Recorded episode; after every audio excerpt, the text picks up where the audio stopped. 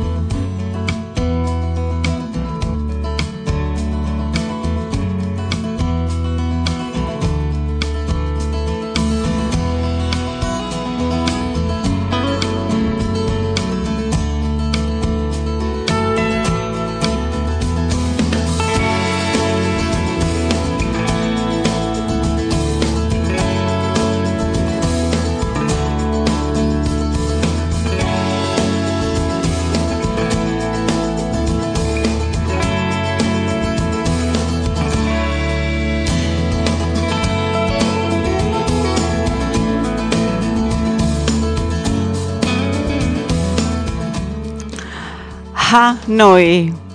Η ευτυχή συγκατοίκηση ανθρώπων και νερού.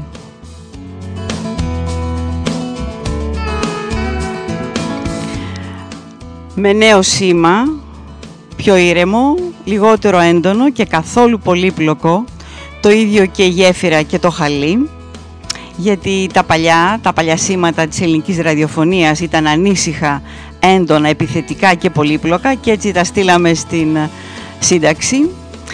Ξεκινάμε σήμερα την πρώτη εκπομπή της χρονιάς με χάρτη και πηξίδα σταθερά στη Σαγίνη, την Άβρα, την Έγλη, την εμπειρία και το βαθύ άρωμα του ταξίδιου.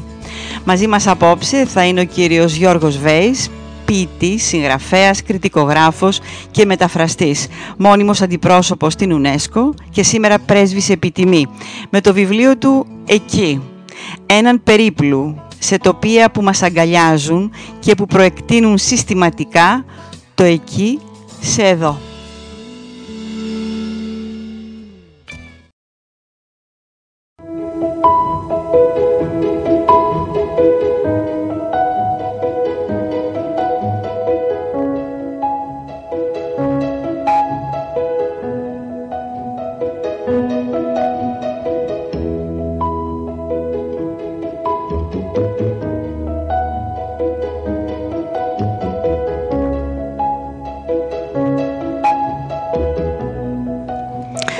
Καλησπέρα σας. Τι κάνετε, ελπίζω να είστε καλά όλοι μικροί μεγάλοι.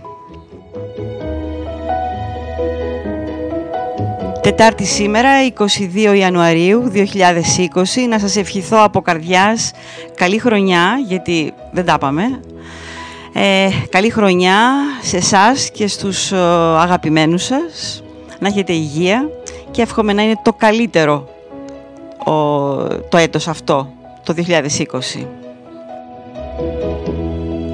Είστε συντονισμένοι στο Σπίρτο Web Radio, ακούτε την εκπομπή κάτω από το κιόσκι, στο μικρόφωνο είναι Ανατσούμα.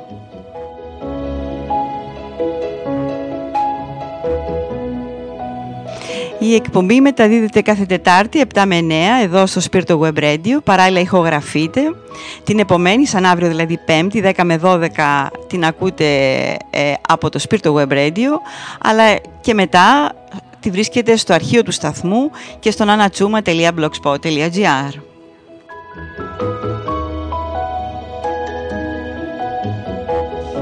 Μας ακούτε εφόσον θέλετε από το Facebook αλλά και από το Live24. Μπορείτε να συνδέσετε για να μπορείτε να σχολιάζετε βεβαίως. Αν δεν μπορείτε να συνδεθείτε, δεν πειράζει, μας ακούτε μόνο. Να θυμάστε μόνο ότι το mail της εκπομπής είναι kioskiradio.gmail.com όπου εκεί μπορείτε να αφήνετε την πρόθεσή σας να πάρετε μέρος στην κλήρωση και τη σημερινή αλλά και γενικά σε όλες τις εκπομπές. Σήμερα έχουμε ένα εξαίρετο βιβλίο. Πραγματικά είναι τιμή μας που, είχαμε, που θα έχουμε σε λίγο ε, τον κύριο, το συγγραφέα, τον κύριο Γιώργο Βέη. Ε, σε λίγο αυτά.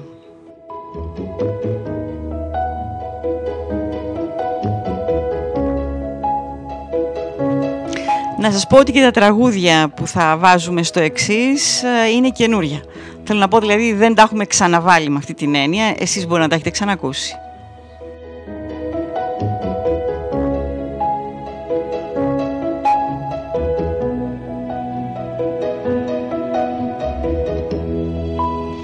Καλησπέρα λοιπόν, μεγάλη καλησπέρα σε όλους όσοι είσαστε συνδεδεμένοι και όσοι δεν είσαστε απλά, που απλά ακούτε.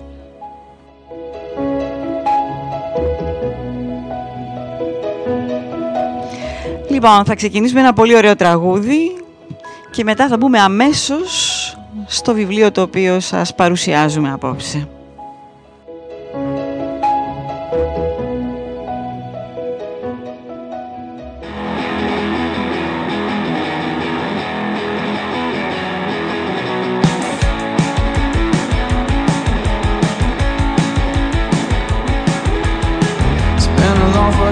I'm staying sober now. I can't deal with the stress I get from going out. Going out. Then you call up my phone, you want a night out. No, I wanna say no, but you're outside my house. Inside my house.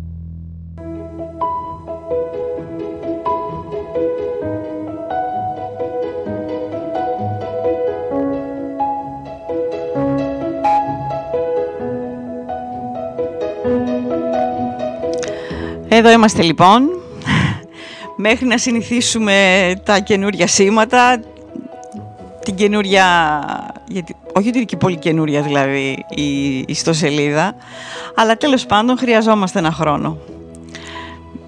Ε, να πάρουμε το χρόνο μας που λένε. Λοιπόν, το εξώφυλλο το βλέπετε. Ε, Γιώργος Βέης εκεί μαρτυρίες από το Βιετνάμ, την Ιδονησία, την Ιαπωνία, την Κίνα, το Καμερούν, τη Γερμανία. Είναι από τις εκδόσεις του Κέδρου.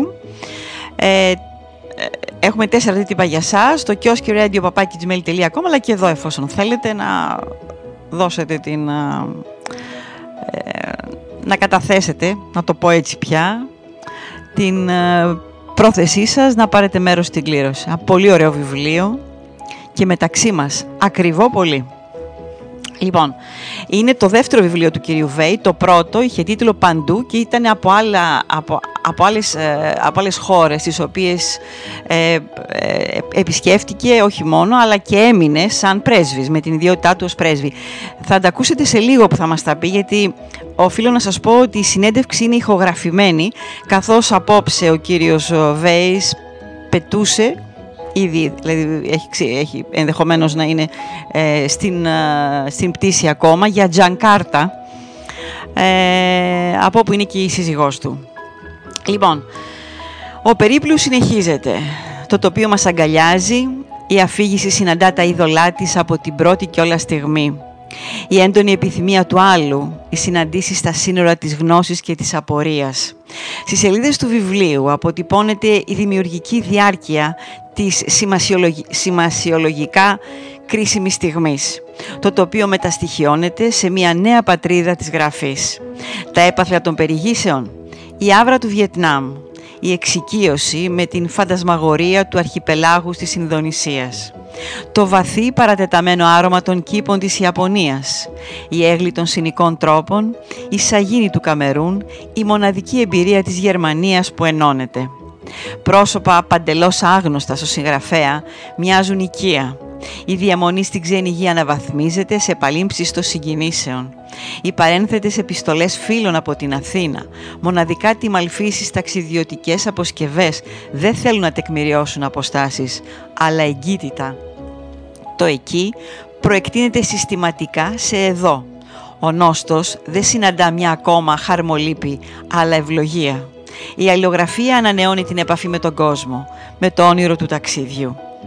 Το ταξίδι του Γιώργου Βέη απηχεί την ανάγκη του ανθρώπου να ξεφύγει, γνωρίζοντας άλλους τόπους και μέσα από αυτή τη γνώση να αναγνωρίσει ξανά τον εαυτό του και να περιηγηθεί στον εσωτερικό του τόπο. Μέσα από τα κείμενα μαρτυρίες που όπως ο ίδιος ονομάζει εξακολουθητικά τα κείμενα αυτά, καταγράφεται μια διάσταση του χωροχρόνου, όπου το εθνικό και το πανανθρώπινο, το ιστορικό παρελθόν και η βάδιση του παρελθόντος χάνουν τα αυστηρά τους όρια. Κάτω από μια τέτοια οπτική, ο συγγραφέας μας καλεί να αναζητήσουμε μέσα από τον άλλο τόπο τον εαυτό μας. Να τον αισθανθούμε με τον τρόπο που έχουν όλοι, όσοι και όσες, επιθυμούν να ανακαλύψουν οτιδήποτε υπάρχει στο καθημερινό βλέμμα, το οποίο θάβει από κάτω την αλήθεια.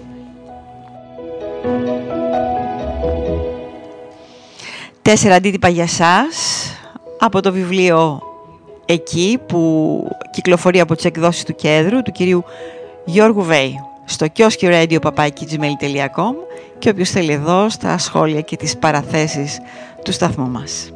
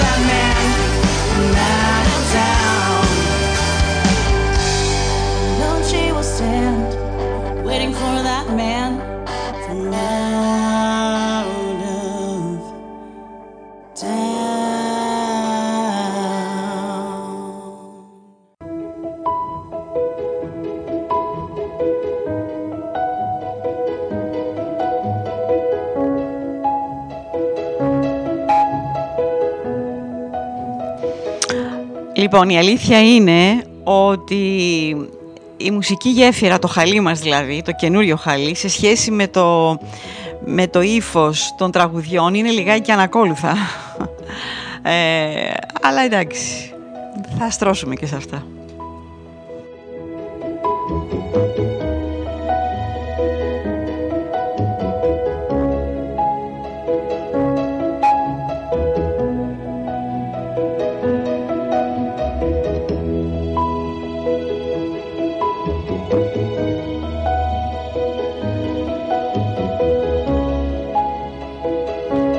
Λοιπόν, αυτή είναι η φωτογραφία του κυρίου Γιώργου Βέη, ο οποίος γεννήθηκε στην Αθήνα το 1955.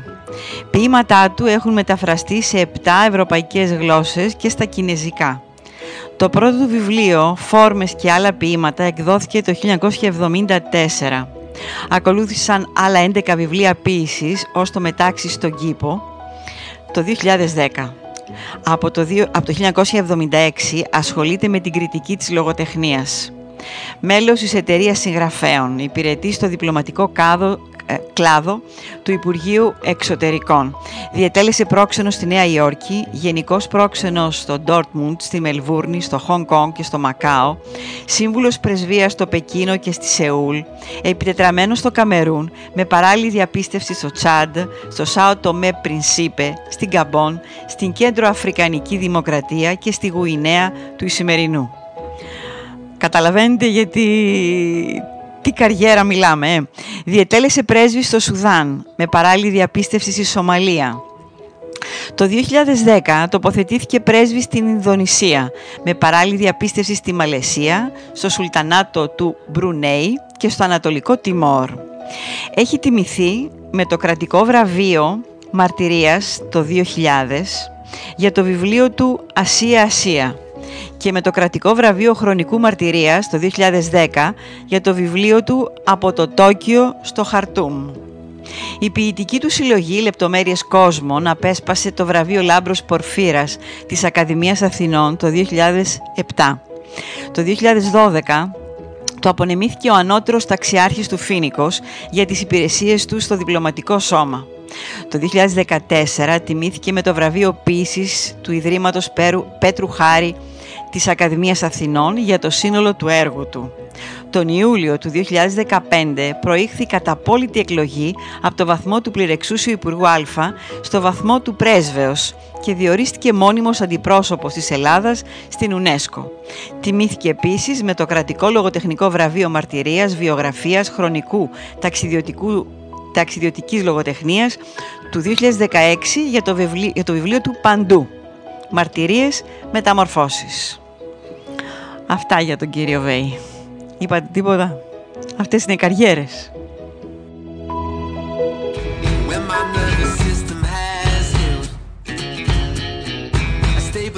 myself and lower this tattered shield. Don't pretend that you sunk my heart.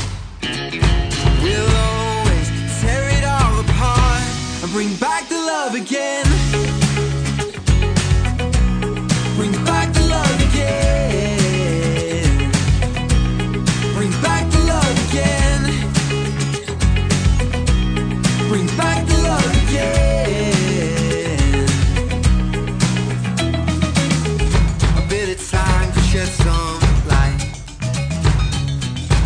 Seven words could never rectify a life.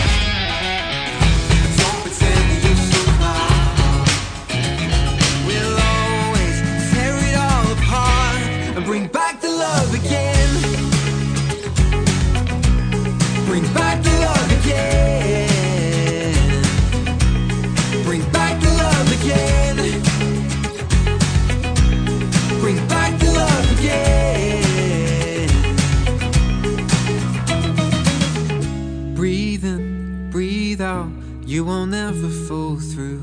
Breathe in, breathe out. You won't never be misconstrued. So breathe in, breathe out. You won't never fall through. And breathe in, breathe out. You won't never be misconstrued. So breathe in, breathe out. You will never fall through. And breathe in, breathe out. You won't never be misconstrued. So breathe in breathe out, you won't never fall through. Breathe in, breathe out, you will never be misconstrued.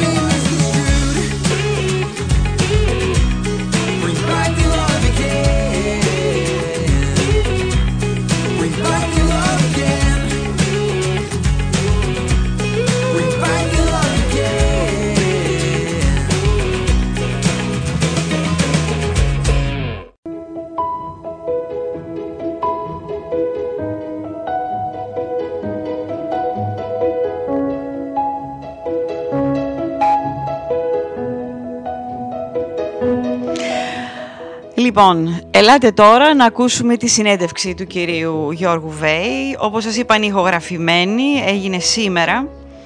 Ε, είναι 14, ε, συγγνώμη, είναι 15 λεπτά.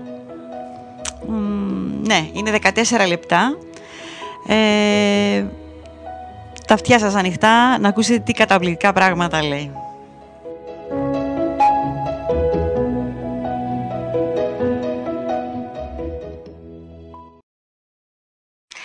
Είστε συντονισμένοι στο Spirito Web Radio. Ακούτε την εκπομπή κάτω από το κιόσκι. Στο μικρόφωνο είναι Ανά Τσούμα και στο τηλέφωνο έχω τον κύριο Γιώργο Βέη.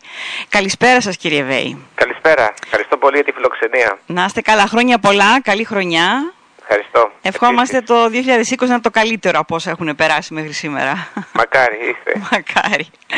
Λοιπόν, ε, έχουμε το βιβλίο σας σήμερα, αυτό που μόλις κυκλοφόρησε από τις εκδόσεις του Κέδρου, έχει τίτλο «Εκεί».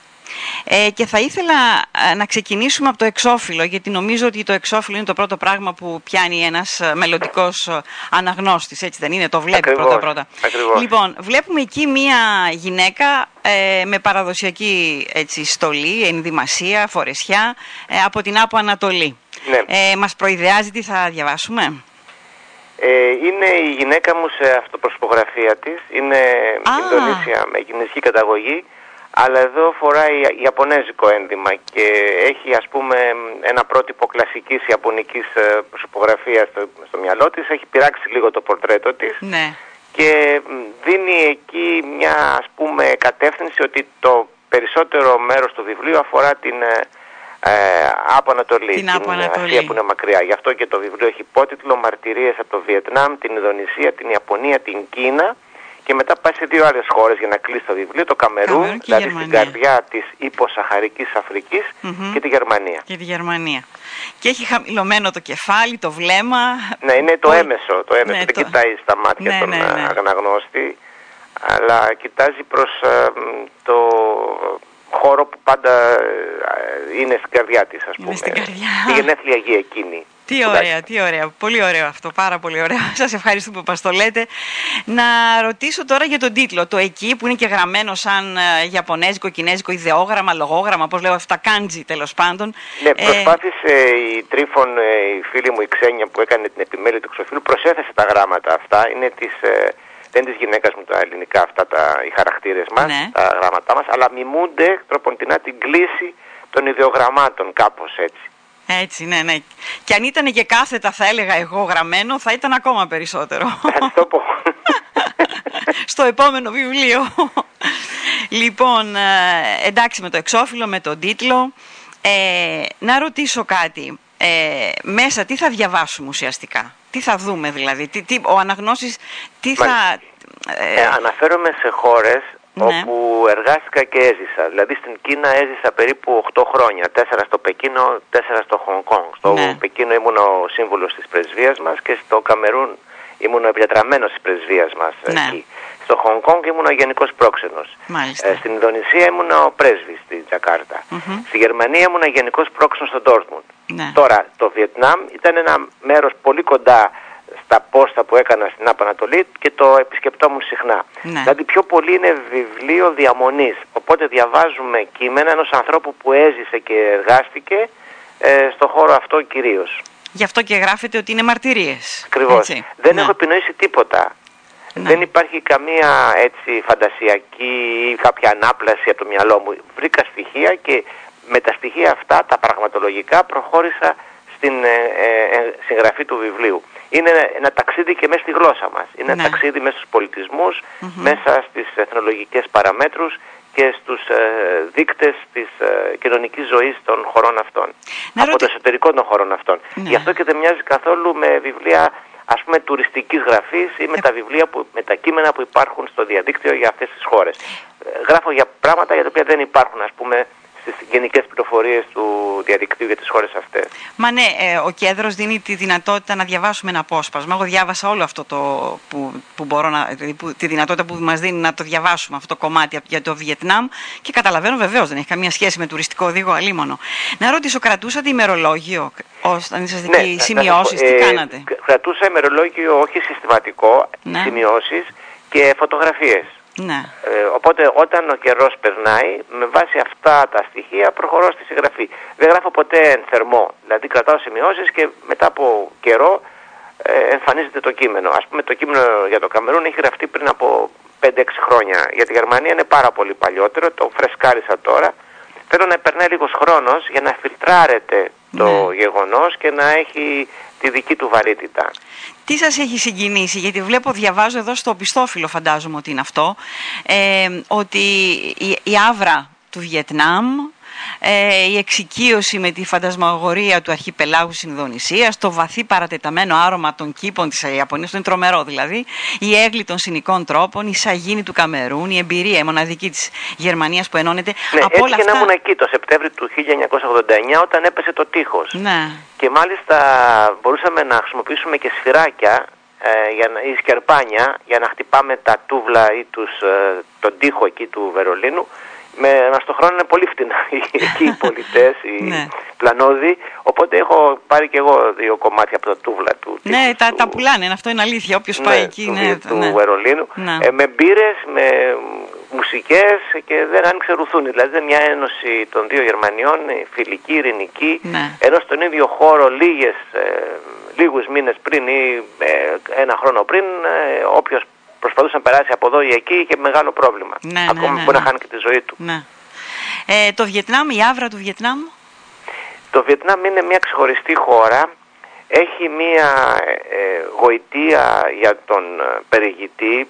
Ίσως οι ίδιοι Βιετναμέζοι να το θεωρούν αυτονόητο ή να είναι για αυτούς κάτι το κεκτημένο και να μην δίνουν τη σημασία που δίνουμε εμείς.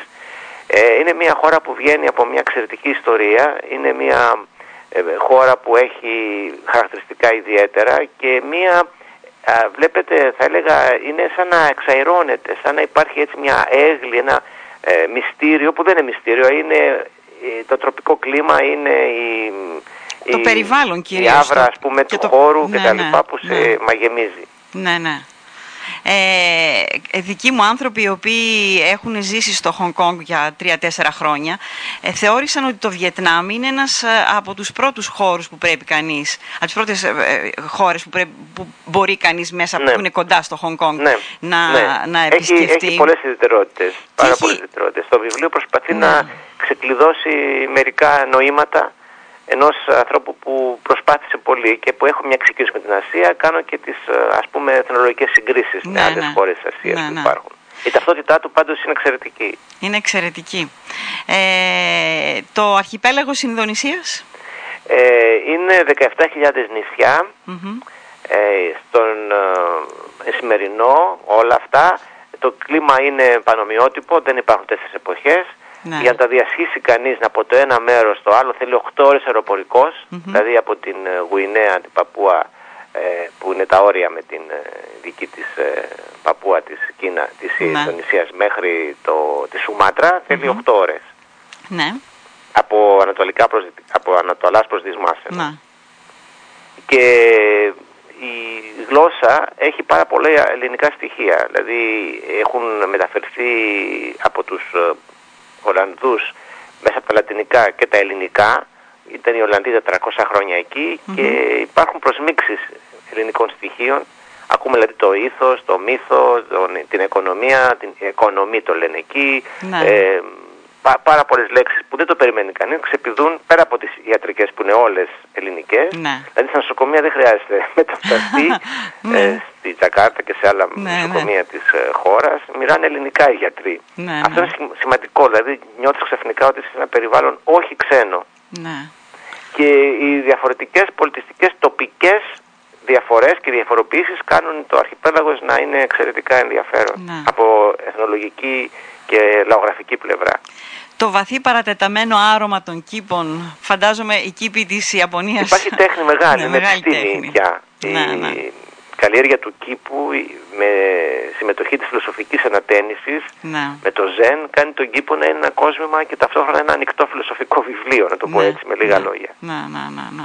Είναι και πολύ γνωστά και τα φεστιβάλ που κάνουν με τις γλυσίνες. Μάλιστα. Τις, ε, τις, ε, ε, το, το, το φυτό αυτό το καταπληκτικό που το αναρριχόμενο με το μπλε λουλούδι που μοσχομυρίζει. Μάλιστα. Και, ναι, έχει, και, Χαίρομαι που έχετε αυτή την άποψη και καταλαβαίνετε ακριβώς τι ναι, λέω. ναι, καταπληκτικά. Τώρα, τε, οι συνοικοί τρόποι, τι η έγκλη των συνοικών τρόπων; Κοιτάτε, έχω ζήσει 8 χρόνια, όπως είπα πριν, περίπου στην Κίνα. Ε, έχω δει από πολύ κοντά θεατρικές ε, παραστάσεις Ναι. ε, του, της όπερας του Πεκίνου. Μμμ. Έχω δει από πολύ κοντά την τελετή του Τσαγιού ε, και δεν προλαβαίνω να χαρώ την αρμονία που έχουν οι χωροί τους και Ναι. η ποικιλία των χωρών Ναι, τους, ναι. ε, των χορευτικών εκείνων εκδηλώσεων. Μμμ.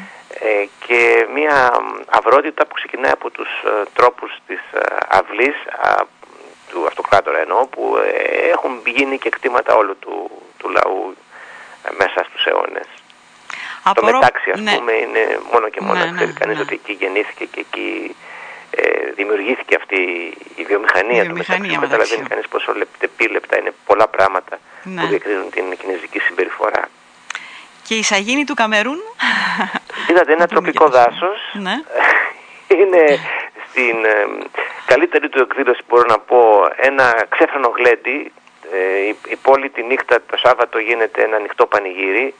Ε, είναι το Yaoundé η πρωτεύουσα που έζησα εξαιρετικά ασφαλές και ε, μπαίνει κανείς από την αρχή μόλις πατάει το πόδι του σε ένα Ναι. αριθμό. Ε, ε, είναι σαν να χορεύουν οι κάτοικοι. Είναι, Ναι. Υπάρχει μια κίνηση χορού παντού. Τι λέτε. Τρομερό αυτό, έτσι. Ναι, γι' αυτό και, περιγράφω έναν πρωτόγνωρο. ποδοσφαιρικό αγώνα Ναι. ε, στο Γιαουντέ, όπου Ναι. ε, οι άνθρωποι που προέρχονται από ε, τα δάση, ε, ζούσαν παλιά μέσα στη ζούγκλα και Ναι. έγιναν ε, α, ε, φορείς του πολιτισμού. Ε, έχουν εξοικειωθεί με, μετά από αιώνες βέβαια με τους τρόπους τους δικούς μας, έχουν τους δικούς τους τρόπους. Ξαφνικά αυτό το μπαλέτο των 11 αντρών που αντιμετωπίζει το μπαλέτο των άλλων 11 αντρών βλέπει κανείς ένα εξαιρετικό ποδόσφαιρο Ναι. που λίγο θυμίζει το κλασικό. Το Είναι κλασικό. μια αέρινη φιγούρα που σαν ζαρκάδι τρέχει μες στο γήπεδο. Αυτό περιγράφω. Καταπληκτικό. Λοιπόν, από ό,τι καταλαβαίνω τώρα, ε, α- αυτό που γράφει εδώ πέρα στο πιστόφυλλο ότι το εκεί προεκτείνεται συστηματικά σε εδώ και ότι οι αποστάσεις δεν υπάρχουν πια, έτσι, δεν, ε, δεν, ε, δεν, ε, δε- δε- δεν τεκμηριώνονται αποστάσεις από αυτό, αλλά εγκύτητα ουσιαστικά. Σημαίνει ότι ο, ο κόσμος όλος είναι ε, ε, ένα πράγμα, έτσι δεν είναι. Ουσιαστικά αυτό που ζούμε είναι ε, το ίδιο, απλά σε διαφορετικές μορφές. Κα, κάτι Ε, τέτοιο. έλεγε ο Κομφούκιος ότι όλοι οι άνθρωποι είναι το ίδιο, Ναι. διαφέρουν μόνο σε κάτι συνήθειες. Είναι αυτό που είπατε πριν, αυτός το έλεγε τον 6ο 5ο αιώνα π.Χ. Ναι. Ε, η παγκοσμιοποίηση με Ναι. την καλή έννοια είναι ακριβώς αυτή η συντάφτιση, η συνύπαρξη των ανθρώπων στον ίδιο πλανήτη. Γιατί αυτός είναι ο πλανήτης. Δεν Έχει έχουμε και δύο καλές διπλανούς, πλευρές δεν δηλαδή η έχει. παγκοσμιοποίηση, αυτό λέμε. Εδώ πρέπει να ζήσουμε και Εδώ πρέπει, πρέπει να να ζήσουμε μέσα ζήσουμε. σε ένα κλίμα αλληλεγγύης, συνύπαρξης και συναντήληψης. Μάλιστα. Αυτό είναι το μήνυμα των πολιτισμών. Ναι. Και, γιατί μοιάζουν οι άνθρωποι, θέλουν να περνάνε καλά, να βλέπουν κάτι όμορφο, είτε είναι χειροτεχνία, είτε είναι άγαλμα, είτε είναι ζωγραφική. Το ζωγραφίζουν από μικροί άνθρωποι. Κάνουν πλαστικές ε, συνθέσεις. Ασχολούνται με την γλυπτική, αυθόρμητα. Κα- Παίζουν θέατρο. Παντού στην Ινδονησία Ναι. υπάρχει μια θεατρική σχολή έτσι ανοιχτή, λαϊκή. Ναι. Και το μπαλί ένα νησί, η Μπάλι όπως λένε οι Ινδονήσοι, που είναι η Σαντορίνη της Ινδονησίας, Ναι. λέγεται The State of Theater, το κράτος του θεάτρου, το λένε Ναι, οι εθνολόγοι. ναι. Παίζουν θέατρο συνεχώς. Πολύ ωραία όλα αυτά που μας είπατε. Σας ευχαριστούμε πάρα πολύ κύριε Βέη. Είναι Ε. η τύχη σήμερα πολύ καλή. Είναι η πρώτη εκπομπή, η πρώτη ραδιοφωνική που κάνω για το εκεί συνέντευξη και Α, χαίρομαι πάρα ωραία. πολύ για την ε, ε, αυθορμησία και την λεπτότητα των ερωτήσεων. Να είστε καλά. Ε, από ό,τι μου είπατε χτες στο τηλέφωνο φεύγετε για Τζανκάρτα απόψε; Φεύγω σε δύο ώρες. Σε δύο ώρες. Από το σπίτι, ναι. Τέλεια. Καλό ταξίδι σας Ευχαριστώ ευχόμαστε. καλή αντάμωση. Χάρηκα πάρα πολύ. Και εγώ χαρήκα και εμείς όλοι χαρήκαμε κύριε Και Βέη. από κοντά την άλλη φορά. Έγινε. Σας ευχαριστούμε πολύ. Εγώ, εγώ γεια να είστε σας, καλά. Γεια σας, γεια σας.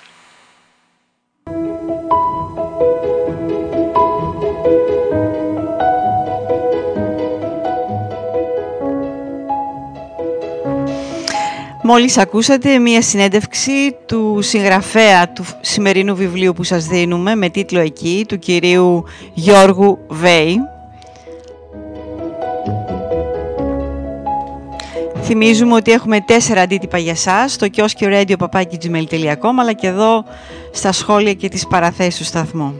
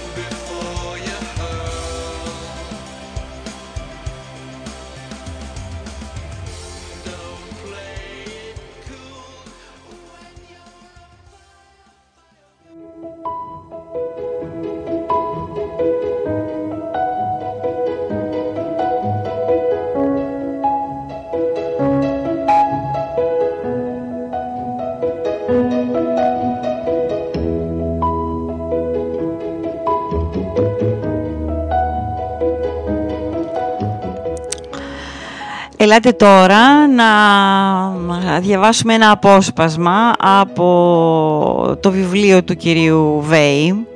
Ε, είναι η αρχή-αρχή, έτσι, τα Άβρα Βιετνάμ, όπως ο, το ονομάζει, αναφέρεται στο Βιετνάμ, στο Βιετνάμ βέβαια. Και μια-δυο σελίδες θα σας διαβάσω.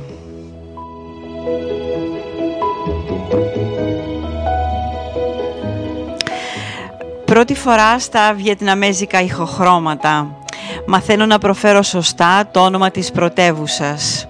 Οφείλω καταρχάς να συλλαβίζω και εδώ με το δέοντα σεβασμό να αποδίδω τα φωνήεντα, ξεχνώντας για λίγο την όποια ομοιότητα τα συνδέει ενδεχομένως με τη μητρική μας γλώσσα. Δοκιμή που προκαλεί όχι μόνο το σαρκασμό ή τα ηρωνικά σχόλια των ντόπιων φίλων, αλλά την ειλικρινή όπως φαίνεται κατανόησή τους. Ο μικρός στοματικός άθλος εξασφαλίζει άλλωστε σε ένα βαθμό μια ουσιαστικότερη προσέγγιση προσώπων και καταστάσεων. Και αυτό τιμούν με την ολόπλευρη συμπαράστασή τους. Φωνοκεντρικό πρωινό. Για να μην ξεχάσω μάλιστα αυτές ακριβώς τις στιγμές των ασκήσεων του ξαφνιασμένου μου ουρανίσκου, φωτογραφίζω το όνομα δύο-τρεις φορές. Το βρίσκω εύκολα σε διαφημίσεις προϊόντων, σε σήματα της τροχέας, σε ανακοινώσεις πολιτιστικών και άλλων εκδηλώσεων. Ξεχωρίζει αμέσως η περιποίηση. Η μέρημνα για να μεταφερθεί ακέραιο το ειδικό βάρος του σημενόμενου. Η τόσο έκδηλη φροντίδα για τους τόνους. Η παρουσία της υπογεγραμμένης, τα στολίδια μιας ασκημένης καλλιγραφίας, η πανηγυρικά λυγισμένη περισπομένη, η προστατευτική αυτή αψίδα σκέπη, η οποία προφανώς θέλει να προφυλάξει εγκαίρως την πόλη από ό,τι ενδεχομένως την εποφθαλμιά. Η, προσφυγική, η προσφυγή στη λατινική απόδοση των χαρακτήρων διασώζει μου λένε ένα μέρος μόνο από την προγονική σήμανση. Εμείς από την πλευρά μας, απαλήφοντας περιτές κατά τη γνώμη μας λεπτομέρειες, σύμφωνα με την πανίσχυρη αρχή της απλούστευσης, έχουμε ενώσει αυθαίρετα τα δύο μέρη της λέξης, σε ένα μάλλον άτονο τρισύλλαβο, σε ένα χλωμό ανόη, το οποίο έχει βέβαια μια έμεση θολή σχέση με την πραγματικότητα της βιετναμέζικης γλωσσολογικής ταυτότητας. Ανόη παραφθορά άραγε ενός αγγλοσαξονικού ενόη ή μήπως ενός γαλατικού ονουή; Πάντως εδώ κατατίθεται ως χα-νόη. Το πρώτο συστατικό, το χα, σημαίνει ποτάμι, το δεύτερο νόη σημαίνει εντός. Η περίφραση αποδίδει έμεσα την υλικότητα μιας ευτυχούς συγκατοίκησης ανθρώπων και νερού. Πρόκειται για το όνομα που ονειρεύτηκε μια νύχτα του 1831 ο βασιλιάς Μιν Μάγκα και το χάρισε στην πόλη. Συγκρατώ με την πρώτη κιόλας ακουστική επαφή ότι δίνουν ιδιαίτερη έμφαση στην πρώτη συλλαβή, το χ. Η προφορά υποδηλώνει ασφαλώς κυριολεκτικές αξίες μιας αναγκαίας εγρήγορσης. Διαπεραστική εναντίωση στους μακρόσυρτους λεκτικούς συνδυασμούς οι οποίοι απαντούν σε άλλα σημεία της Νοτιοανατολικής Ασίας. Ακούγεται εν ολίγη σαν προσταγή, αλλά και σαν υπόμνηση μιας φωνητικής τελετουργίας. Συνιστά πρωτίστως την επικύρωση ενός πεισματικού φρονήματος, την ακλόνητη εννοώ προσήλωση στο πολύτιμο στοιχείο του νερού και βεβαίως κατ' επέκταση στην αέναη ροή των διαφόρων οργανωμένων νοημάτων. Ό,τι περικλείεται συνεπώς αυτό το φώνημα η αρχή, το χ, αποτελεί τεκμήριο διαχρονικού κύρους. Χ, λοιπόν, αρχίζει, επιστρέφει και ξεκινάει πάλι από την ίδια πρωτεύουσα που με περιποιείται δεόντως τώρα ως υπόμνηση ενός αδιαπραγμάτευτου φιλετικού προορισμού μέσα στα ζωοφόρα ύδατα του εθνικού βίου.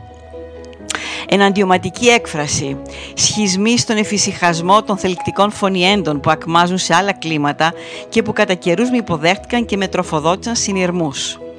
Χα, η πρώτη συλλαβή του έπους του Βιετνάμ, το έναυσμα, η πρώτη ακουστική επαφή με ένα καλοσμιλεμένο επίγραμμα που θα μπορούσε να μνημονεύσει τις διαδοχικές, πανηγυρικές ήτες των Γάλλων, των Κινέζων και των Αμερικανών στη γη του Χο Τσι Μίνχ.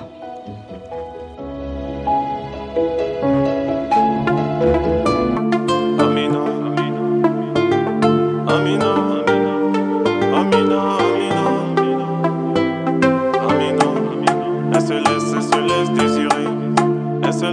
laisse, elle se laisse désirer. Amina. Il était 3 heures du matin. Et t'es parti sans rien me dire. Même pas un petit mot. À l'homme que moi je suis. J'étais cherché dans toute la ville. Fouillé dans tout Paris. Dans l'espoir de revoir. Comme au bon vieux temps. Et lorsque j'ai fermé j'ai pu apercevoir ton beau visage. Et lorsque j'ai fermé les yeux pour une seconde, tu m'es apparu tel mirage.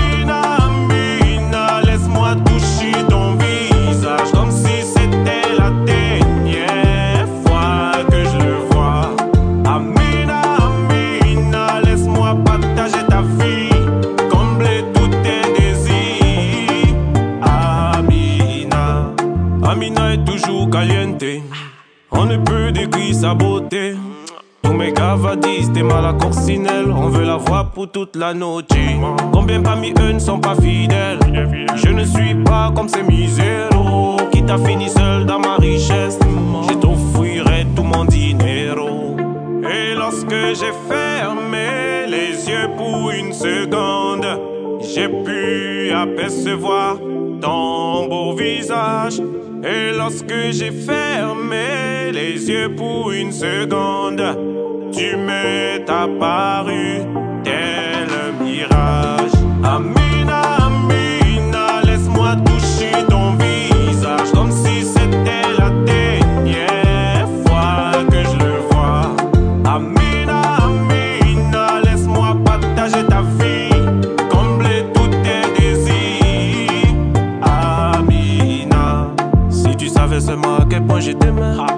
Devant mes amis, j'ai joué l'insensible.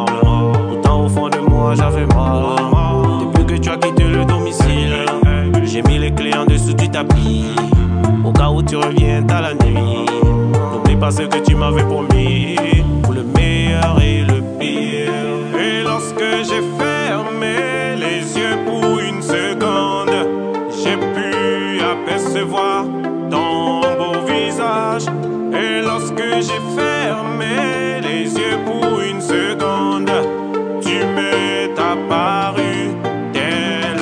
mirage. Amém.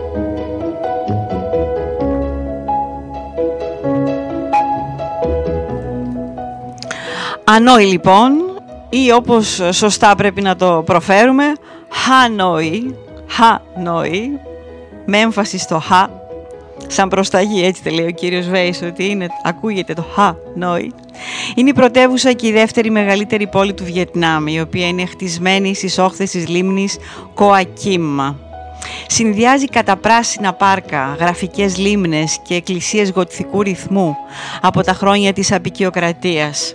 Αποτελεί ένα συναρπαστικό μείγμα Ανατολής και Δύσης και οι μοντέρνοι ουρανοξύστες τη συνοδεύουν παραδοσιακά κτίσματα. Αξίζει κανείς να επισκεφτεί τη μονόστιλη παγόδα Τσουα Μότ του 11ου αιώνα, το ναό Κουάν Τραγκ της ίδιας εποχής, το μαυσολείο του Χότσι Μίνχα και το ναό της λογοτεχνίας. Στα στενά σοκάκια της παλιάς πόλης, ο ταξιδιώτης θα ανακαλύψει αγορές με υφάσματα, μπαμπού και είδη πορσελάνης. Οι Βιετναμέζες κυκλοφορούν με τα ψηλά καπέλα τους πουλώντας εξωτικά φρούτα και χειροτεχνίες. Στο Ανόη ή Χανόη βρίσκεται και ένα φημισμένο κουκλοθέατρο που αξίζει κανείς να το παρακολουθήσει ένα βράδυ την παράσταση με κούκλες μέσα στο νερό.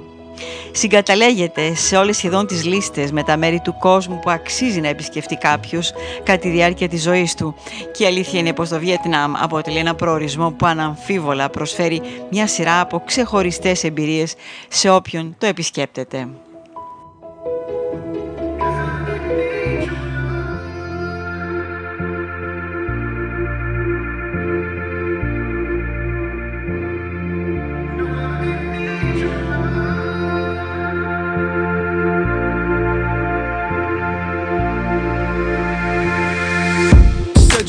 Looking for some kind of closure.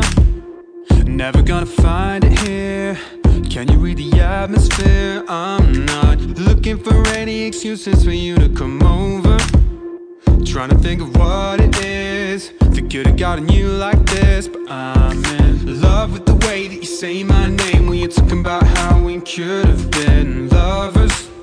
How could I have ever thought this coming? Back to the start, we ain't me apart. And my friends all told me that I should've known better than to let you break me. Cause I don't even need your love. I don't know why you're holding on.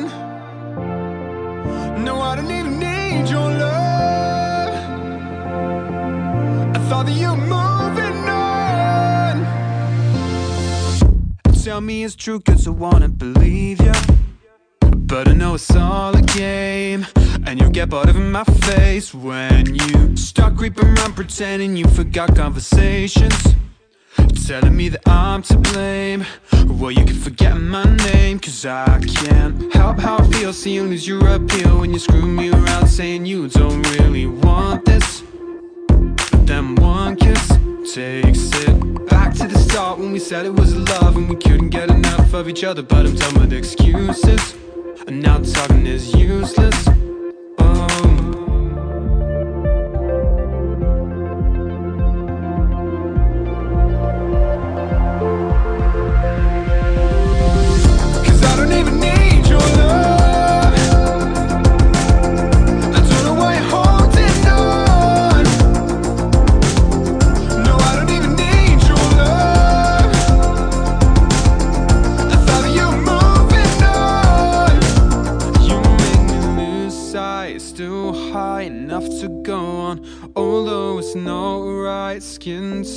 Jeans will come off. And now it's midnight, feels like this could be love, but you're a liar. So bye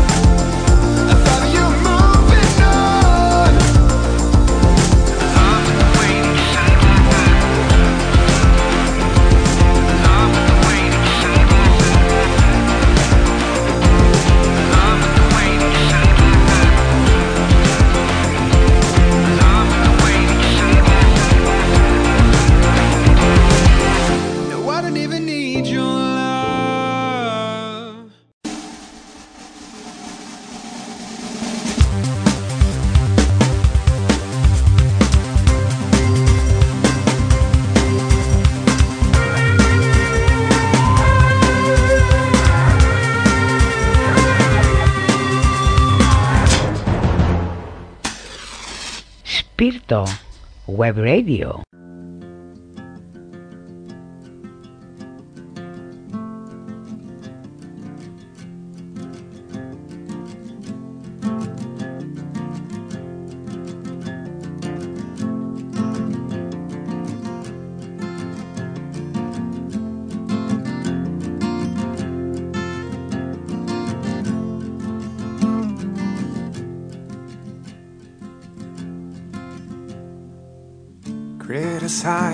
The way we would talk and the dirt that they saw on our hands.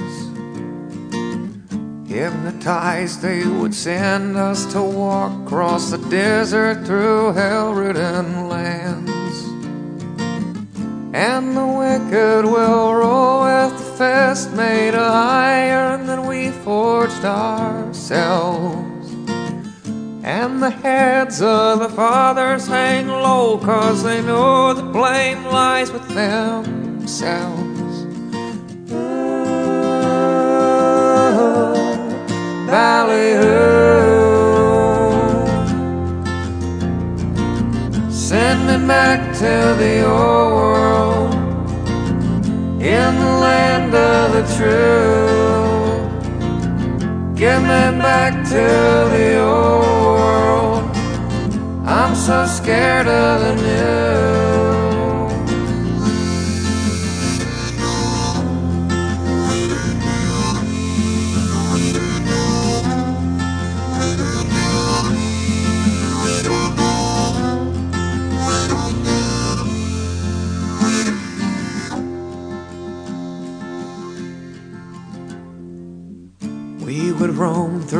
Pines in December. The grizzlies would stare from their caves. We made homes near the mines, I remember. The forefathers called them their graves. Fortune favors the cold and the heartless who drive a hard nail through the box. Torture favors the bold and the bravest, the souls from the first time they talk. Ooh, ballyhoo.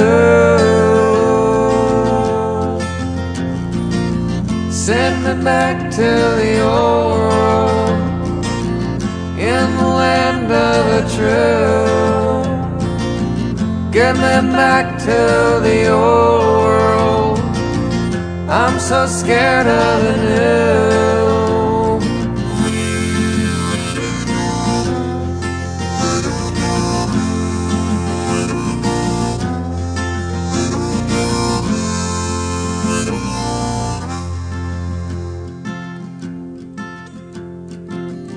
There was grace in the words we had though they were few. There was faith in the people for all they'd been through. Send them back to the old world in the land of the true. Get me back to the old world. I'm so scared. Send me back to the old world in the land of the true.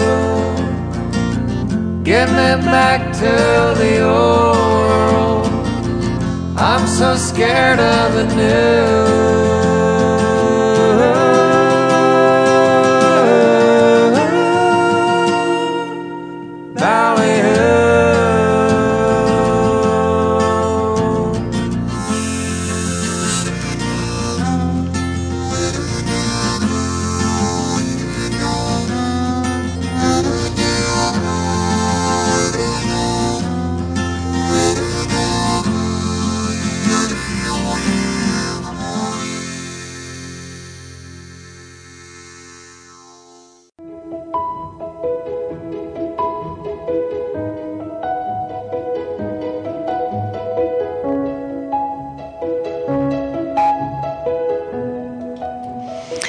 «8 και 5 πήγε η ώρα, είστε συντονισμένοι στο Spirito Web Radio, ακούτε την εκπομπή κάτω από το κιόσκι, στο μικρόφωνο ένα τσούμα. Το βιβλίο που δίνουμε σήμερα έχει τίτλο «Εκεί», είναι του κυρίου Γιώργου Βέη, κυκλοφορεί από τις εκδόσεις του Κέδρου και έχουμε τέσσερα αντίτυπα για σας, στο κιόσκι radio gmail.com, στο mail μας δηλαδή, στο mail της εκπομπής. Και βεβαίως εδώ αν θέλετε στα όσοι είσαστε συνδεδεμένοι και μπορείτε να αφήσετε την πρόθεσή σας να πάρετε μέρος στην κλήρωση.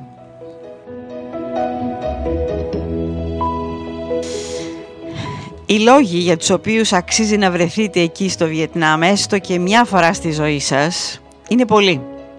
Αλλά θα σας πούμε τους πέντε τους κυριότερους. Ενδιάμεσα θα βάζουμε μουσική, γιατί έτσι πρέπει. Για ταξίδι πρόκειται. Πρώτα-πρώτα είναι οι πολύχρωμες πλωτές αγορές. Αυτές οι πλωτές αγορές είναι ένα θέαμα συνηθισμένο για τους Ασιάτες. Ωστόσο, για εκείνους που, επιτρέπ, που επισκέπτονται για πρώτη φορά το Hanoi, την πρωτεύουσα του Βιετνάμ, τη Ho Chi Minh ή την πλωτή αγορά Cái Bè στην περιοχή του Μεκόνγκ. Πρόκειται αναμφίβολα για μια εμπειρία που ξυπνά αισθήσεις. Χρώματα, μυρωδιές, ήχοι και εικόνες που μένουν για πάντα στο μυαλό σου.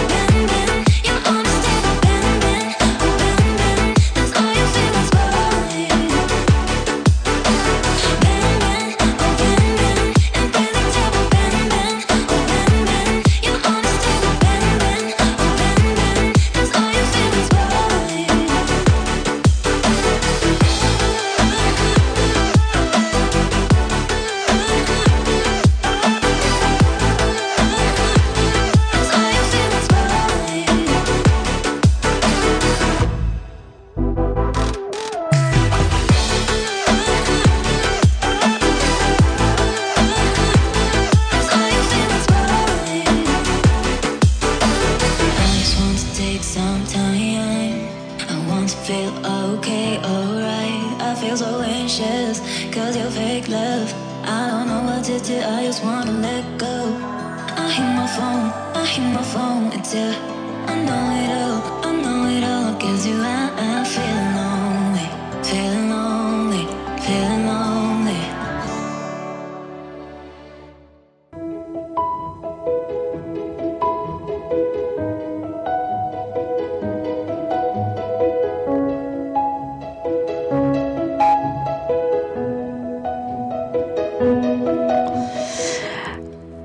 Βλέπετε, σας έχω βάλει δύο φωτογραφίες εδώ, όσοι μπορείτε να τις δείτε δηλαδή, αυτό εννοώ.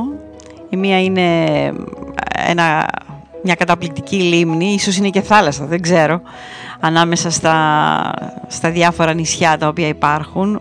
Μπορεί να είναι όμως και λίμνη, δεν ξέρω. Η από πάνω ακριβώς μια τεράστια γέφυρα και οι ουρανοξύσες στο βάθος. Ένας άλλος λόγος λοιπόν είναι το φαγητό του δρόμου. Στο Βιετνάμ και ιδιαίτερα στη μεγαλύτερη πόλη του, τη Χοτσιμίν, θα έχετε επίσης την ευκαιρία να έχετε μια μοναδική γευστική εμπειρία. Δεν είναι μυστικό πως το Βιετνάμ είναι η χώρα που έχει τις πιο ιδιαίτερες γεύσεις στην Ανατολή. Στη Χοτσιμίν όμως θα βρείτε τα πιο νόστιμα street food markets του κόσμου από ζεστά noodles σε μορφή σούπας ή τηγανιτά και μεγάλα χορταστικά banh mi sandwiches με πατέ ή γουρουνάκι. Όποια ώρα της ημέρας και αν θέλετε να απολαύσετε ένα χορταστικό γεύμα ή σνακ, το σίγουρο είναι ότι στο Βιετνάμ θα ανακαλύψετε γεύσεις που θα εξητάρουν ποιον; Τον ουρανίσκο σας.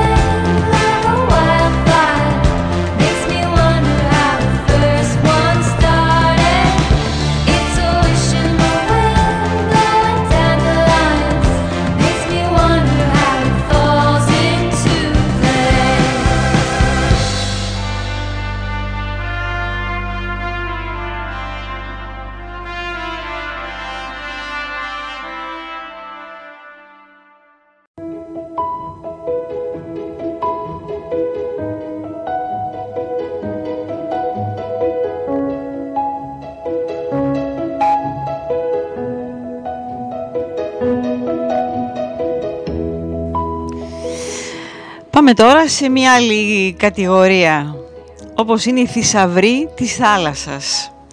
Τα φρέσκα θαλασσινά αποτελούν από μόνοι τους, από μόνα τους, μια ξεχωριστή κατηγορία εκεί στο Βιετνάμ. Στις βιετναμέζικες αγορές θα ανακαλύψετε τα πιο φρέσκα θαλασσινά και θα απολαύσετε μοναδικές γεύσεις με ψάρια, καβούρια, γαρίδες και οστρακοειδή, τα οποία οι ψαράδες κατάφεραν να βάλουν στα δίχτυα τους λίγες μόνο ώρες προτού φτάσουν στα πιάτα σας. Coffee at midnight. No, it's just your eyes. Sit in the silence, taking the quiet. Pull you down? Lay here, just shut out. Whatever they say. Baby, just for today. Flashback, his hand on my neck. Brown eyes, my guy, my love. Mistakes, heartbreak. We say you can't take this love from us. Now it's getting serious. still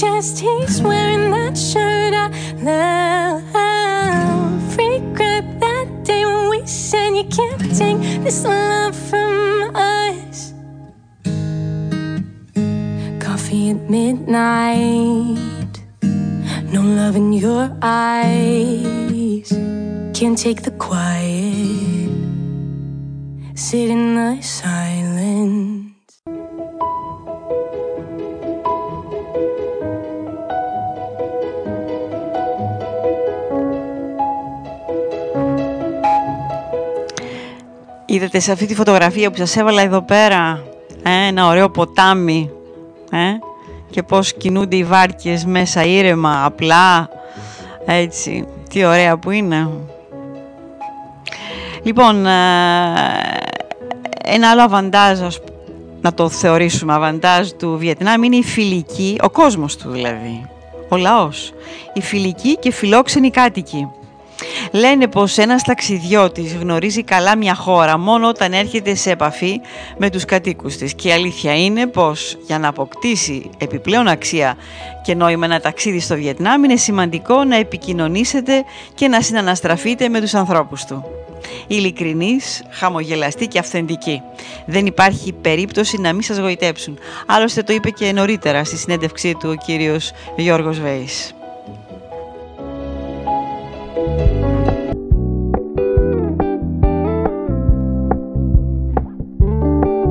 gonna keep it low key, keep it softly spoken, with no strings tying you to me. I'm happy in your company with no emotion, cause my love deserves to be free. I never wanna look at a house in the garden. I never wanna lock you down. I know you're not mine, it's just my turn, but we can still have fun for now.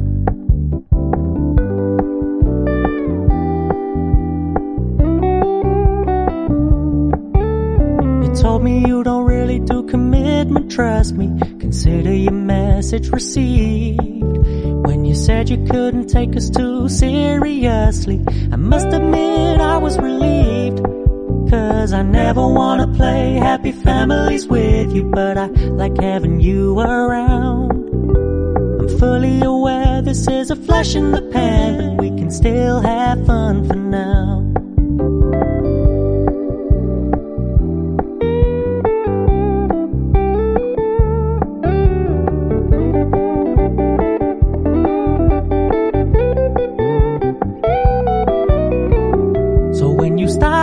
So much attention, and when you're moving in another direction, don't worry, I get it. I meant what I said when I said it, lady. I never wanna look at a house in the garden. I never wanna lock you down. I know you're not mine, it's just my turn, we can still have fun for now. No, I never wanna play happy families with you, but I like having you around. I'm fully aware this is a flash in the pan, but we can still have fun for now. Yeah, we can still have fun for now. Oh, we can still have fun for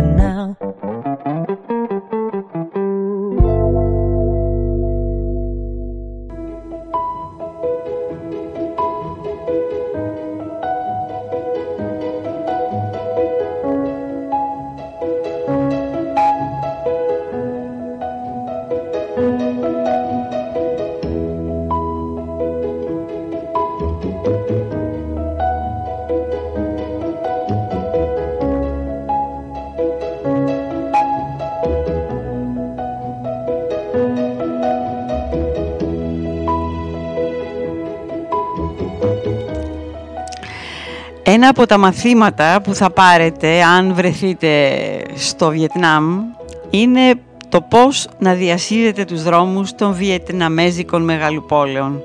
Γιατί, γιατί υπάρχει ένα χάος με τα μηχανάκια. Το να περάσετε από τη μια πλευρά στην άλλη του δρόμου μπορεί να μοιάζει σε πολλές περιπτώσεις ως ειδική αποστολή λόγω του κυκλοφοριακού χάους που συνήθως επικρατεί. Τα χιλιάδες μηχανάκια που κατακλείζουν κάθε μέρα τους δρόμους κάθε πόλης ενδέχεται να σας προκαλέσουν αρχικά πονοκέφαλο. Ωστόσο σύντομα θα τα συνηθίσετε και ίσως να τα προτιμήσετε για τις μετακινήσεις σας. Σε κάθε περίπτωση πρόκειται για ένα φαινόμενο που θα τραβήξει την προσοχή σας. Να σας πούμε έτσι, μόνο ότι σήμερα υπάρχουν περίπου 39 εκατομμύρια μηχανάκια στο Βιετνάμ σε σύγκριση με το 1996 όπου ο αριθμός των μοτοποδηλάτων δεν ξεπερνούσε τα 4 εκατομμύρια. Αντιλαμβάνεστε τι γίνεται. 39 εκατομμύρια μηχανάκια.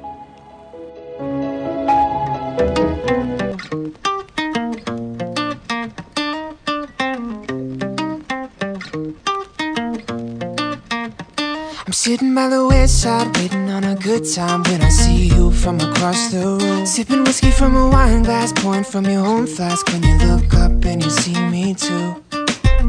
I'm not one for chasing, that might be changing.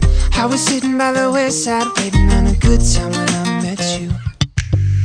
It feels like gravity, this thing we have. You push away, then pull me back.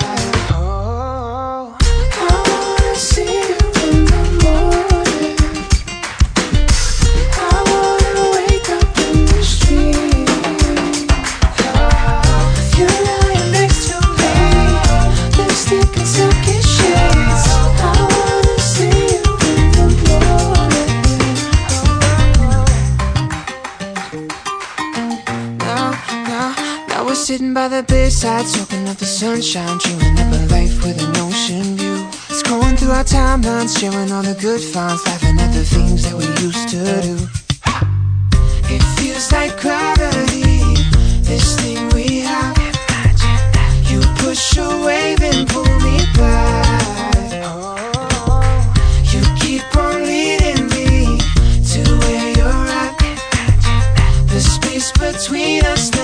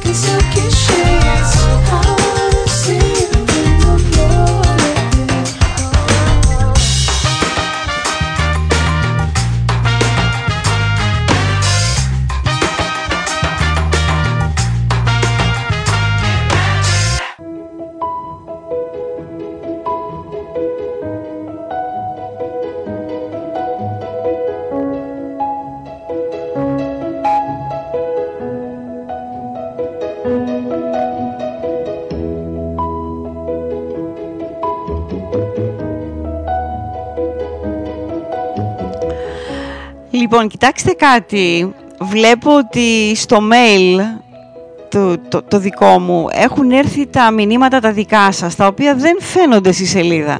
Και δεν μπορώ να καταλάβω το γιατί. Δεν νομίζετε δηλαδή ότι δεν σας απαντάω. Αλλά απλώς δεν τα βλέπω. Δεν ξέρω αν τα βλέπετε εσείς. Ε, Καλησπερίζω εδώ και μια ώρα έχει έρθει η Σάνα στην ε, παρέα μας. Καλή εκπομπή Νανά μου λέει. Σε ευχαριστώ πολύ. Ε, βλέπω την, ε, τη Δήμητρα η οποία και εκείνη λέει καλησπέρα, καλή εκπομπή Νανά. Ε, συνεχίζει και λέει ότι είμαι, είμαστε πολύ καλά, τα φιλιά μας στη Λάρισα. Καλή χρονιά με υγεία. Σε ευχαριστώ Δήμητρα, εύχομαι το ίδιο και σε σένα παιδί μου και στην οικογένειά σου. Η κυρία Παρασκευή Παρίσι λέει καλησπέρα σας, καλησπέρα κυρία Παρίσι. Ε, τι να πω τώρα, δεν ξέρω γιατί. Η Σάνα έχει βάλει ένα πολύ ωραίο κείμενο και ωραίες φωτογραφίες, ε, τις οποίες δυστυχώς δεν μπορούμε να τις δούμε. Εγώ δεν τις βλέπω δηλαδή, δεν ξέρω για ποιο λόγο. Προφανώς υπάρχει κάποιο πρόβλημα. Ε, η Δήμητρα λέει θέλω να πάρω μέρος στο διαγωνισμό. Ευχαριστούμε θερμά. Βεβαίως και θα σε βάλω στο διαγωνισμό. Το ίδιο και η, Παρασκή, η κυρία Παρίσι. Βεβαίως κυρία Παρίσι. Η κυρία Αφροδίτη Κρεμίδα. Καλησπέρα νανά μου. Ευτυχισμένη νέα χρονιά. Γεμάτη αγάπη και δημιουργία. Σας ευχαριστώ θερμά κυρία Αφροδίτη. Το ίδιο εύχομαι και για σας και για την οικογένειά σας. Η Ρούλα του Σμαραγδάκη. Καλησπέρα Νανά μου. Ελπίζω σήμερα να είναι όλα καλά με την εκπομπή. Από ό,τι βλέπω όλα οκ. Εσείς παιδιά τα βλέπετε όλα οκ. Εγώ δεν τα βλέπω. Δεν ξέρω για ποιο λόγο. Η Κική Κόντου. Καλησπέρα Νανά. Καλή χρονιά χωρίς ζόρια. Καλές εκπομπές. Ευχαριστώ πολύ Κική μου. Ε, ξαναλέει η Ρούλα. Πω πω πράγματι καταπληκτική καριέρα νανά μου αναφέρεται στον κύριο Βέη.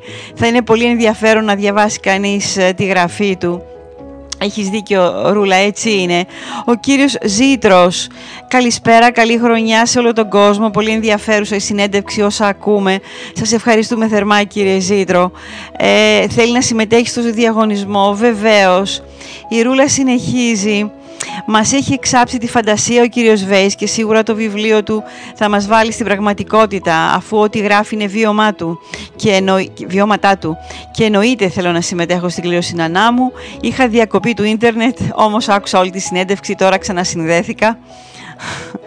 Τι γίνεται; Δεν μπορώ να καταλάβω. Δυστυχώς εγώ δεν μπορώ να δω. Εγώ βλέπω μόνο τα δικά μου, αυτά που βάζω. Δεν ξέρω τι έχει συμβεί. Ε, θα το λύσουμε προφανώς το πρόβλημα. Το ελπίζω δηλαδή. Και να κλείσουμε τους λόγους για τους οποίους κανείς πρέπει να βρεθεί στο Βιετνάμ είναι ο κόλπος Χαλόγκο. Η επίσκεψη στο συγκλονιστικό κόλπο Χαλόγκ αποτελεί μία ακόμη αφορμή για να γίνει το Βιετνάμ ο επόμενος ταξιδιωτικός σας προορισμός. Ανήκει στον κατάλογο των μνημείων παγκόσμιας κληρονομιάς του της UNESCO και ο λόγος που μαγεύει εκείνους που τον επισκέπτονται είναι ότι αποτελείται από χιλιάδες ασβεστολιθικά κάρστ και νησίδες σε διάφορα μεγέθη και σχήματα. Ένας παράδεισος. Τι τα θέλετε;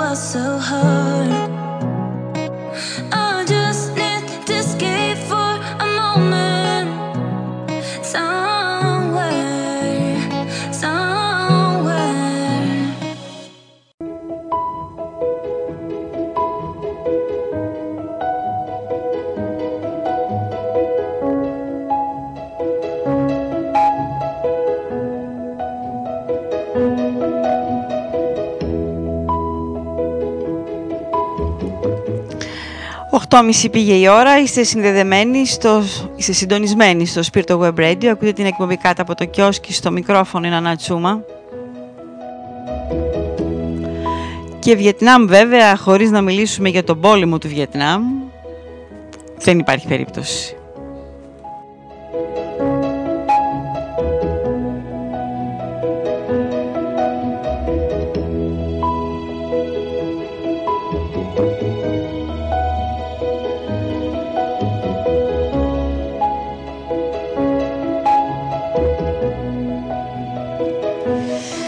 Ο πόλεμος του Βιετνάμ αποτέλεσε μία εκ των ισχυροτέρων συγκρούσεων που καταγράφει η σύγχρονη ιστορία.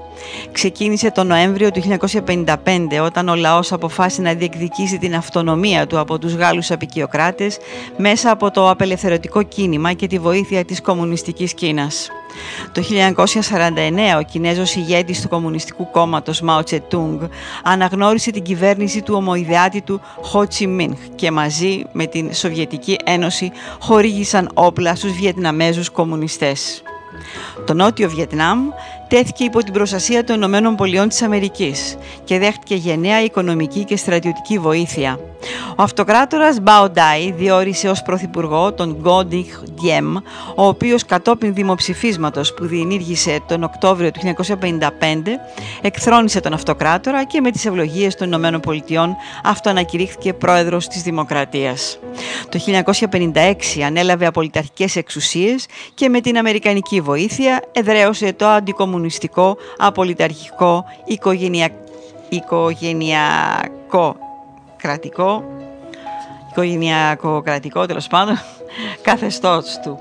Λοιπόν, η κατασπατάληση των Αμερικανικών όπλων χωρίς αποφασιστικό στρατηγικό αποτέλεσμα σχολιάστηκε ιδιαίτερα από τους μετέπειτα ιστορικούς. Κατά την τριετία 1965-67 η Αμερικανική αεροπορία έριξε περισσότερες βόμβες στο Βιετνάμ από όσες είχε ρίξει κατά το Δεύτερο Παγκόσμιο Πόλεμο. Το κόστος του Βιετνάμ για τις Ηνωμένες Πολιτείες ήταν μεγάλο. Ο πόλεμος συνέβαλε επίσης στην κρίση της αμερικανικής εσωτερικής πολιτικής που ξέσπασε στα μέσα της δεκαετίας του 60, σημαίνοντας το τέλος της χρυσής εποχής.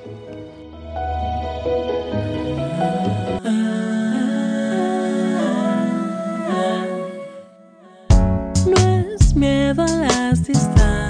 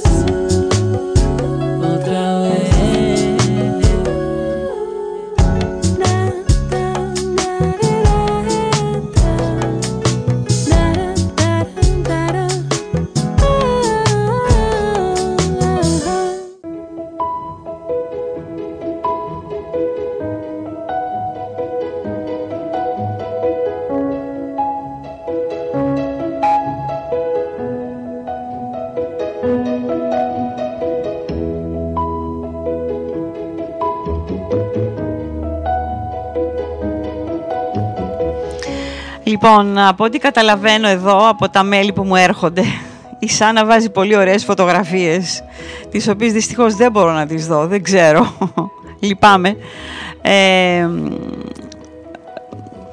φαντάζομαι κάποιο πρόβλημα είναι, θα το λύσουμε κάποια στιγμή. Να σας πω ότι ο πόλεμος του Βιετνάμ ξεκίνησε τον Νοέμβριο του 1955 όταν ο, λο- ο λαός αποφάσισε να διεκδικήσει την αυτονομία του από τους Γάλλους απεικιοκράτες. Οι εκτιμήσεις για τον αριθμό των θυμάτων του πολέμου ποικίλουν καθώς η καταγραφή ενός αριθμού με ακρίβεια είναι αδύνατη. Παρ' όλα αυτά, μια εκτενής έρευνα του καθηγητή Ράμελ εκτιμά πως οι θάνατοι στο Βιετνάμ ανήλθαν στα 3.595.000 εκ των οποίων τα 2 εκατομμύρια αφορούσαν άμαχους πολίτες και κυρίως γυναικόπαιδα, ενώ το 1,5 εκατομμύριο ήταν στρατιώτες. Οι θάνατοι που καταγράφηκαν στο Βόρειο Βιετνάμ από τις πολεμικές συγκρούσεις και τις εναέριες επιδρομές του Αμερικανικού στρατού έφτασαν στο 1,5 εκατομμύριο. Ο αντίστοιχος αριθμός για το Νότιο Βιετνάμ άγγιξε τα 1 εκατομμύριο 100 χιλιάδες θύματα, μεταξύ των οποίων 58.000 Αμερικανοί στρατιώτες. Στον αριθμό των θυμάτων του πολέμου προστίθεται βέβαια και τα θύματα από την Καμπότζη. Σημαντικές ήταν και οι εκαθαρίσεις, κυρίως των αμάχων πληθυσμών, λόγω προδοσίας ή θεωριών συνωμοσίας που πραγματοποιήθηκαν και από τις δύο πλευρές. Ο βορειοβιετναμέζικος στρατός εκτέλεσε περισσότερους από 300.000 ανθρώπους, κυρίως γυναικόπαιδα, ερημώνοντας ολόκληρα χωριά, ενώ άλλοι 3.000 εκτελέστηκαν από το βορειοκορεάτικο στρατό. Αντίστοιχα, ο νότιο, βορει... βο- νότιο βιετναμέζικος στρατός εκτέλεσε περίπου 280.000 ανθρώπους, ενώ άλλοι 10.000 εκτελέστηκαν από τον Αμερικανικό στρατό. Στον αριθμό των θυμάτων του πολέμου προστίθενται και τα θύματα από την Καμπότζη που ανήλθαν στις 270.000 και αυτά από το Λάος που εκτιμώνται στους 150.000 ανθρώπους. Η καταγραφή του αριθμού των τραυματιών είναι ακόμα πιο θολή από αυτή των θυμάτων. Ωστόσο, έρευνες αναφέρουν πως ένας στους 12 Βιετναμέζους τραυματίστηκε σοβαρά κατά τη διάρκεια του αιματηρού πολέμου. Μάλιστα, τονίζεται πως τα χημικά όπλα που χρησιμοποιήθηκαν από τον Αμερικανικό στρατό έχουν αντίκτυπο μέχρι και σήμερα στη χώρα που συνεχίζει να πλήττεται από τερατογενέσεις.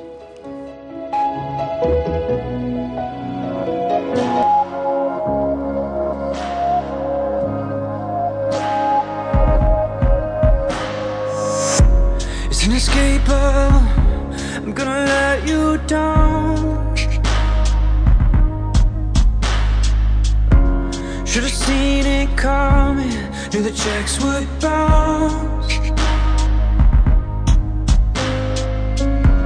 In a battle, battle, I'm a cheap motel. Guess I'll keep on driving till the gas runs out. When I'm shit faced with the wrong keys to the motel. Last town a storm train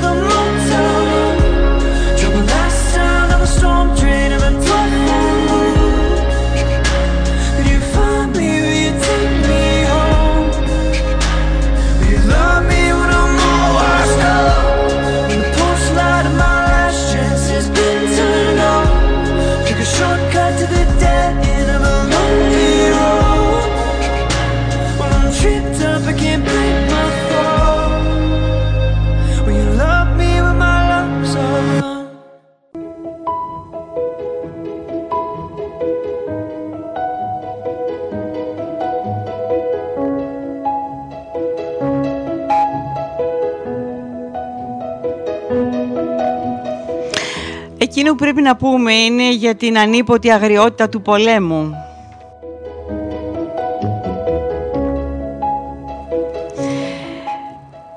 Δεν πρέπει ποτέ να ξεχνάμε όποτε γίνεται ιστορική αναδρομή στα αίτια, τα αποτελέσματα και τα γεγονότα ενός πολέμου ότι πίσω από τις αναλύσεις και τα στοιχεία βρίσκονται αμέτρητες χαμένες ζωές, στιγματισμένες συνειδήσεις, φρίκη και κτηνοδία. Πρόσφυγες εκατομμύρια, 10 εκατομμύρια πρόσφυγες, 900.000 ορφανά, 8 εκατομμύρια τόνοι εκρηκτικής ύλης έπεσαν στο Βιετνάμ. Τέσσερις φορές περισσότερες από ό,τι σε όλη τη διάρκεια του Δεύτερου Παγκόσμιου Πολέμου. Τα Χριστούγεννα του 1972, 100.000 βόμβες σχεδόν έσβησαν από το χάρτη το Ανόη και τη Χάι Φόγκ. Δύο εκατομμύρια Βιετναμέζοι έχασαν τη ζωή τους παρά το γεγονός ότι η Αμερικάνικη στρατιωτική μηχανή είχε βάλει στόχο να αφανίσει ολόκληρες περιοχές, βρήκαν τρόπο να αντισταθούν. Σχεδόν κάθε τετραγωνικό μέτρο βομβαρδίστηκε στο Βιετνάμ. Ο λαός του Βιν Λιν έσκαψε στοές μέσα από τις οποίες οργάνωσε τη ζωή του από την αρχή. 70.000 Βιετναμέζοι έζησαν σε αυτές τις απίστευτες συνθήκες για τέσσερα χρόνια. Νέα, μω- νέα μωρά γεννιότουσαν, φτιάχτηκαν σχολεία και νοσοκομεία. Στο Βιετνάμ έπεσαν 46 εκατομμύρια λίτρα χημικών που άφησαν 70.000 διανοητικά και σωματικά ανάπηρους. Τα αποτελέσματα αυτού του αργού θανάτου θα είναι ορατά για 100 χρόνια. Όμως ο λαός του Βιετνάμ ήταν αποφασισμένος να νικήσει.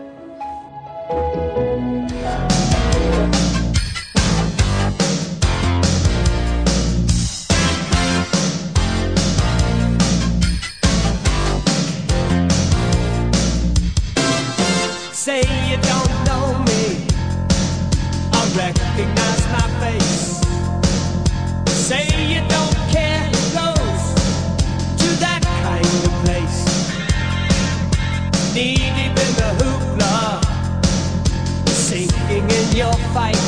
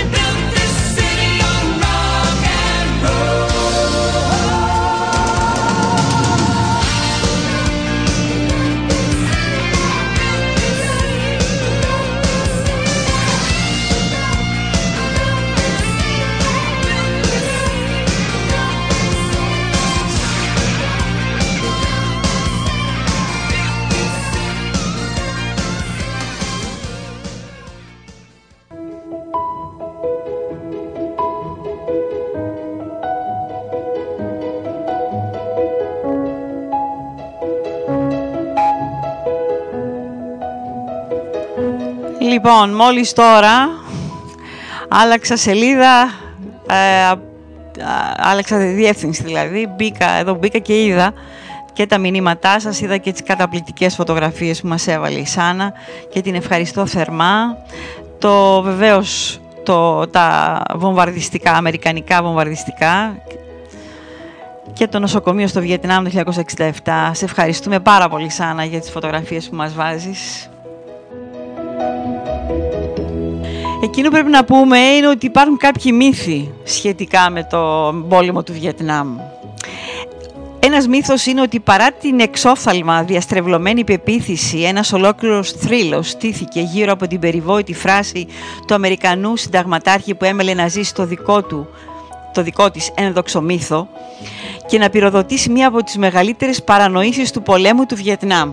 Μετά την απόσυρση των Αμερικανικών στρατευμάτων, λοιπόν, το 1973, οι επιτελείς των Ηνωμένων Πολιτειών και ενοποιημένου πλέον Βιετνάμ συναντήθηκαν και ο συνταγματάρχης Χάρι Σάμερς είπε στον Βιετναμέζο ομόλογό του «Το ξέρετε ότι ποτέ δεν μας νικήσατε στο, πε- στο πεδίο της μάχης» για να λάβει την απάντηση του πρώην αντιπάλου του «Μπορεί και να ισχύει αυτό, αν και είναι άσχετο».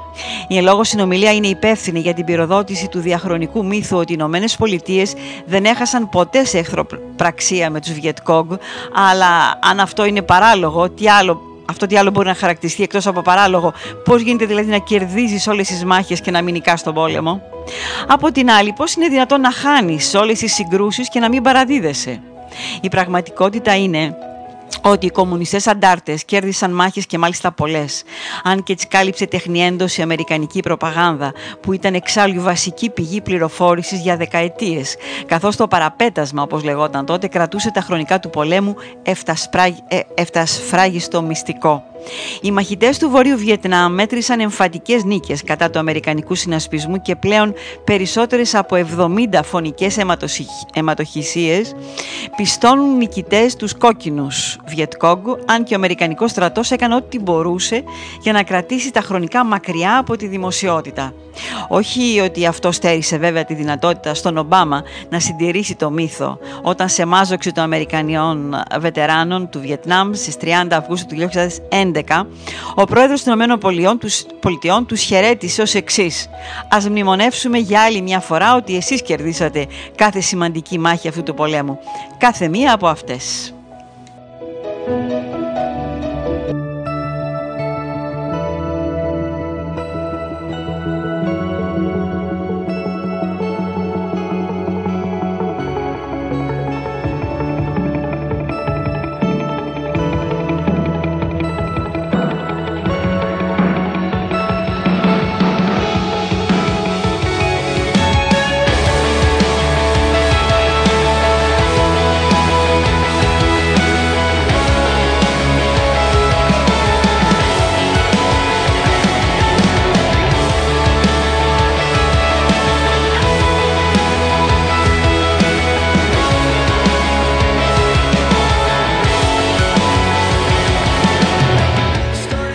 Λοιπόν, η Ρούλα λέει πραγματικές παρανοήσεις ο κάθε πόλεμος. Σκόπιμες παρανοήσεις, ε, Σμαραγδάκη. Ρούλα, σκόπιμες. Η προπαγάνδα πήγε σύννεφο.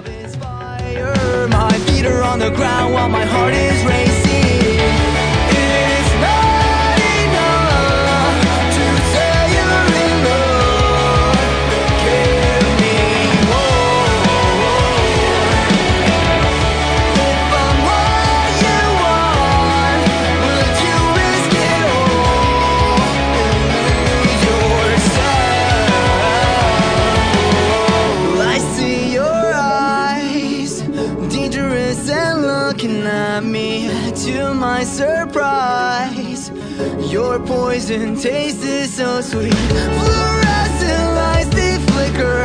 My heart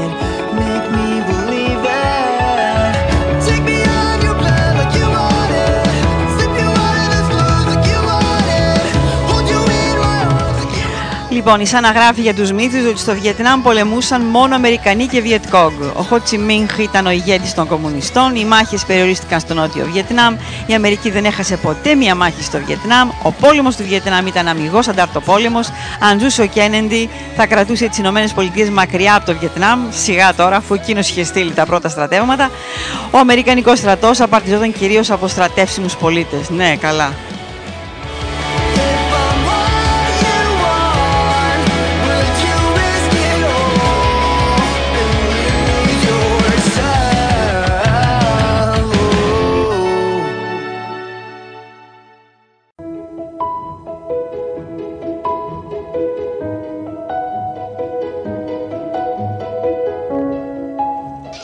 Και να κλείσουμε με τον τελευταίο μύθο. Η τρέχουσα αναπαράσταση για το κορυφαίο γεγονός του ψυχροπολεμικού κλίματος είναι στρατιώτες μέσα στη ζούγκλα να πέφτουν σε ενέδρες των Βιετκόγκ και να εφορμούν σε χωριά και οικισμούς. Το βλέπουμε και στις ταινίες τις σχετικές οι οποίες γυρίστηκαν.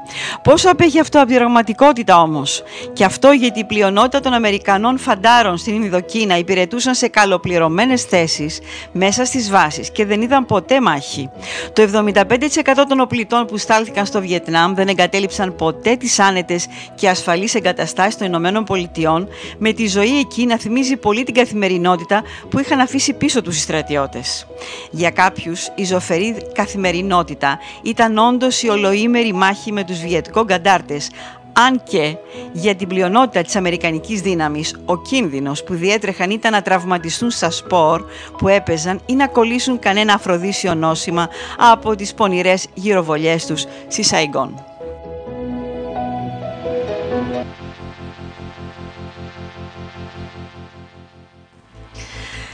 Τελειώσαμε για σήμερα.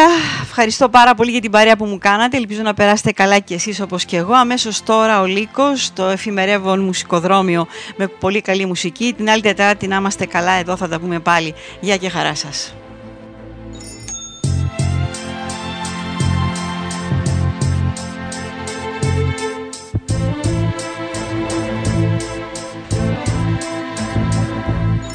I know you think that I shouldn't still love you. I'll tell you that. But if I didn't say it, well, I'd still have felt it. Where's the sense in that? I promise I'm not trying to make your life harder. I'll return to where